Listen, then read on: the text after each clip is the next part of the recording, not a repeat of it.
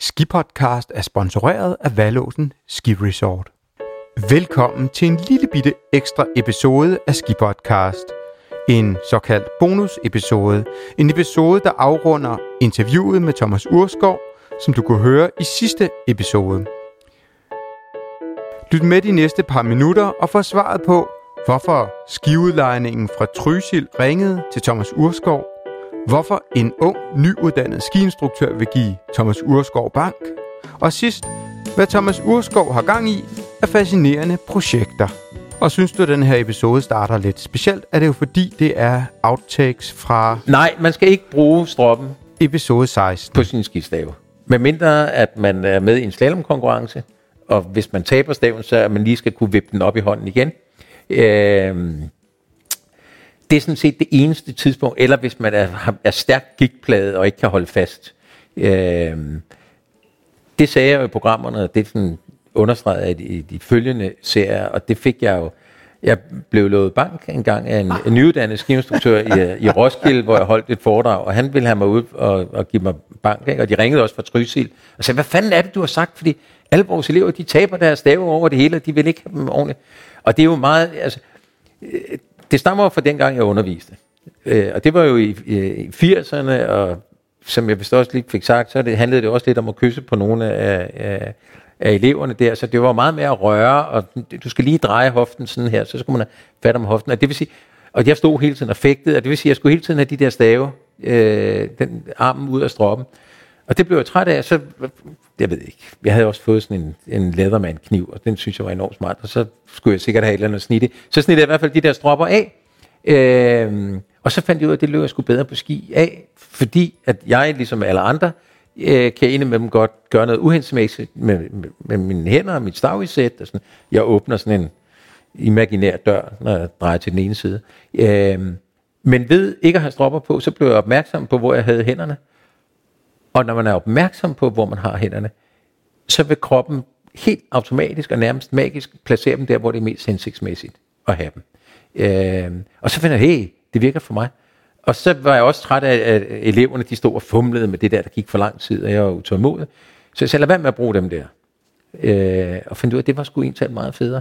Og ja, det kan godt være, at jeg taber min stav 10 gange i løbet af en sæson, og så må jeg så gå i alt 100 meter tilbage ja, for at hente den, så og det lever jeg. Så henter den, og så får man lidt kontakt Ja, ja, så kommer, der, ikke? så, så kommer der en eller anden sød franskmand. Så, så tilbage til amorinerne, ja, præcis. hvis det ikke er en franskmand ja, i hvert fald. Ja, ja. ja, jeg skærer dem ikke af mere, men, øh, men en ting er i hvert fald helt sikkert. Kører du på sådan en hård pist, skal du ikke bruge staven. Fordi hvis du falder, og du falder forover, det gør du, så spreder du klør 5, øh, inden du lander i sneen, og hvis den hænger fint nede øh, fra dit håndled og ned, som sådan en dametaske, så vil du lande lige oven på håndtaget, og så smadrer du ledbåndet i tommelfingeren. Og kører du i den dybe sne, er det 100% forbudt, og det ved alle. Altså det, hvis du er ude med hvilken som helst bjergguide, og du kører offpist, må du fandme ikke have, det kan du rent faktisk dø af. Øh, fordi hvis du ruller rundt, og så kan du få låst armene, fordi du kommer til at sidde på staven, og du kan ikke få den ud. Og hvis du så ligger måske med siden til, og ikke kan få hovedet op af sneen, så kan du blive kvalt. Så det var sådan et, et, et alvorsord. Husk det for ja, helvede. Jeg forestiller mig, at vi ligger sådan noget meget dystert underlæg på nu. Sådan ja, ja. lige præcis. George. Ja. Staven kommer og tager.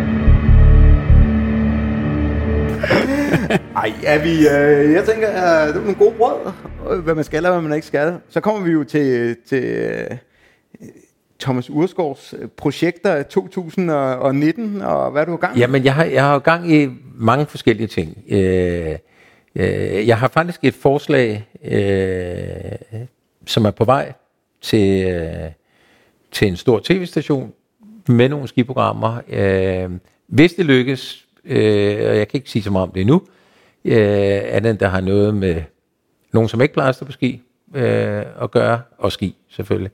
Øh, det håber jeg måske at kunne lave sidst på den her øh, sæson.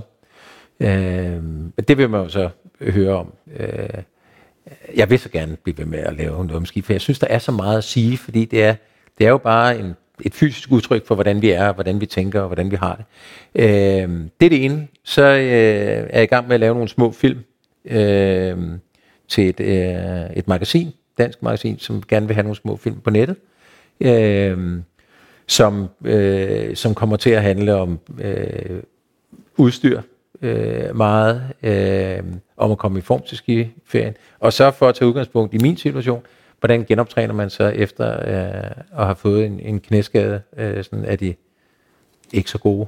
Øh, så sådan nogle ting. Og så bliver det, jeg tror, en af dem, som jeg glæder mig meget til, der, der bliver noget sådan helt øh, klassisk om, hvordan fanden vælger man ski? Altså, hvad for nogle... Øh, der er så mange forskellige typer, og hvad skal man vælge? Øh, men en anden, som jeg glæder mig meget til, den skal handle om elektricitet. Øh, fordi man, man laver jo så mange ting, øh, bare fordi man kan. Og i øjeblikket kan man sætte strøm til alt. Så jeg tror ikke, at du kan finde... Jeg tror ikke, I kan nævne noget udstyr, som ikke er elektrisk i dag, som ikke kan få sin elektrisk udgave. Jeg ved ikke, om der findes en elektrisk hjelm. Det, der findes vel, ja, der er jo nogen med, i hvert fald med hovedtelefoner i, ikke? Øhm, men ellers så kan du jo fandme få alt elektrisk. Briller, skibriller, handsker, sokker, jakker, ski, støvler. Altså, det hele. Hvad elektriske ski, hvad, der, hvad gør de? Jamen det er jo helt... Øh, nu, nu skal jeg ikke foregribe, nu skal jeg ikke foregribe. men øh, altså, hvis man skal sige det sådan øh, lidt smart, som jeg godt kan lide at gøre nogle gange, øh, så tror de, de har opfundet evighedsmaskinen, fordi når en ski øh, kører ned over pisten, og der kommer vibrationer i den, de vibrationer kan de omsætte til elektricitet, og den elektricitet kan de bruge til at dæmpe vibrationerne. Okay. Altså det lyder, ja, altså, så hvis, de hvis man kunne se dig i hovedet nu, så, så ville man sige, ja, det er, lige, det er lige præcis sådan, det lyder, ikke? Ja, og det er, det, er lidt, det er lidt spændt på, det kunne jeg godt tænke mig at gå lidt øh, ind i. Fordi det er jo sådan, at alle producenter, alt hvad der har med udstyr i det hele taget at gøre, de skal jo hele tiden komme med en ny historie. De skal jo, hey, nu har vi fundet ud af, at hvis man sætter strøm til en jakke, så bliver øh, den der membran, som forhindrer vand og vind i at komme ind, men fugt øh, til at komme ud, at den bliver bedre, hvis man sætter strøm til. Det ved jeg jo ikke, om den gør. Men, øh, men det er jo en fantastisk historie at kunne fortælle. At, øh, og så har jeg prøvet, øh, øh, jeg prøvede sidste år, eller var det, ja, sidste år, elektriske sokker. Ja, det, det var vi i Finland, det var nødvendigt, går jo det var minus 20 grader. Ja. Minus 14 grader, og så har jeg jo sådan nogle øh, øh, støvler, som måske som er sådan lidt stive i det, og som der ikke er så meget polstring i, fordi jo mere polstring der er, jo mere retslør er der, ikke? Øh, og det vil sige, kører du i sådan nogle, det gør jeg ikke altid mere, men kører du i sådan nogle racingstøvler, så fryser det jo bare, det bliver efterår, ikke? Fordi ja, du kommer ud og står i, øh, i sne, øh, og så er der 4, 4 mm polstring, og der skal du altså have et sindssygt godt blodomløb for ikke at fryse. Og der er de der, de der sokker, de virker. Hvordan virker de? Altså nu ender vi jo med at blive elektricitetsprogram her, men... Ja, ja. Det, Nej, men det, det virker, der, der sidder et lille batteri op sådan, øh, øh, på anklen oppe i toppen af, af sokken der, som du lader op om aftenen. Øh, og så er der sådan nogle varmelæmmer nede i bunden, og så har du din mobiltelefon. Og det er jo, altså alene det, at man sidder i en stolelift, og alle fryser, og så hiver man mobiltelefonen ud, hvilket man ellers ikke skal gøre, når man står på ski, og siger, jeg tænder lige for mine sokker. og så er der sådan, er der sådan en display, så kan du så øh, sige, jeg fryser lidt om den højre, den skal op på 7, øh, og den venstre, ej, den kører vi lige ned på 10, fordi jeg sveder lidt, ikke? Øh, og så holder det stort set hele dagen, ikke? Så er det, sådan, det er ikke sådan, at det, det er ikke ligesom at sætte den på et varmeapparat. De bliver bare holdt varme. Øh, det er... Jeg har ikke prøvet med nu. Jeg har godt set dem, og jeg har tænkt på et tidspunkt. Jeg skal have sådan nogle. Ja, på ja. Jeg fryser altså om ørerne, jeg fryser altid om, om tæerne. Ja. Men, det, men jeg vil sige, det kan man vende sig til. Nu har jeg jo stået på ski i rigtig mange år. Øh, og det har bare været sådan en, en vane, øh, at øh, når jeg står på ski, så er min tær kolde. Og herhjemme, jeg råber jo mine børn, hvis de ikke lukker døren. Øh, det trækker, luk nu døren, og I er piskoldt. Og sådan På ski, der kan jeg ikke fryse. Eller også så er jeg bare ligeglad. Så jeg tror, altså, mange af de din... der ting er jo igen men Og tilbage til den der, lad være med at brokke sig, ikke? Altså, for ja. tænker man på det, snakker man om det, så bliver det bare værre, altså. Ja. Så det, det er også noget, jeg går med mine børn og bliver ved med at sige. Det eneste, de må brokke sig over, det er, hvis de ikke har fået nok vingummi. Hvis jeg har talt forkert om morgenen, hvor mange ja. vingummi jeg har taget oh, med, ja. så er det okay. Så må vi købe nogen efter frokost eller sådan noget, fordi ja, det må det vi ikke gå ned på. Ja. Der er altså beriget Børnebenzin. Jeg, jeg, jeg beriget med to uh, curlingprinsesser, ikke? og når de først kommer ski sådan noget 8 og 11 år, ikke? så skal de også lige lære ikke at brokke sig, men det går. Nå, er ja, vi, og hvis du gør det rigtigt, så gider de vente på dig, når, ja. når de er 25, og du er blevet langsom. Ikke? Ja, ja det, det kommer de ikke til. jeg er holdt op med at køre om kamp med mine børn. Ikke ja. fordi, at jeg, jeg ikke tror, jeg kan vinde, men jeg synes ikke, at man skal ligge og køre 120 km i timen ja. for at øh, overhale en søn, som i hvert fald ikke vil tabe, fordi så gør han bare noget, der er dumt. Ikke? ja, det er en rigtig god pointe.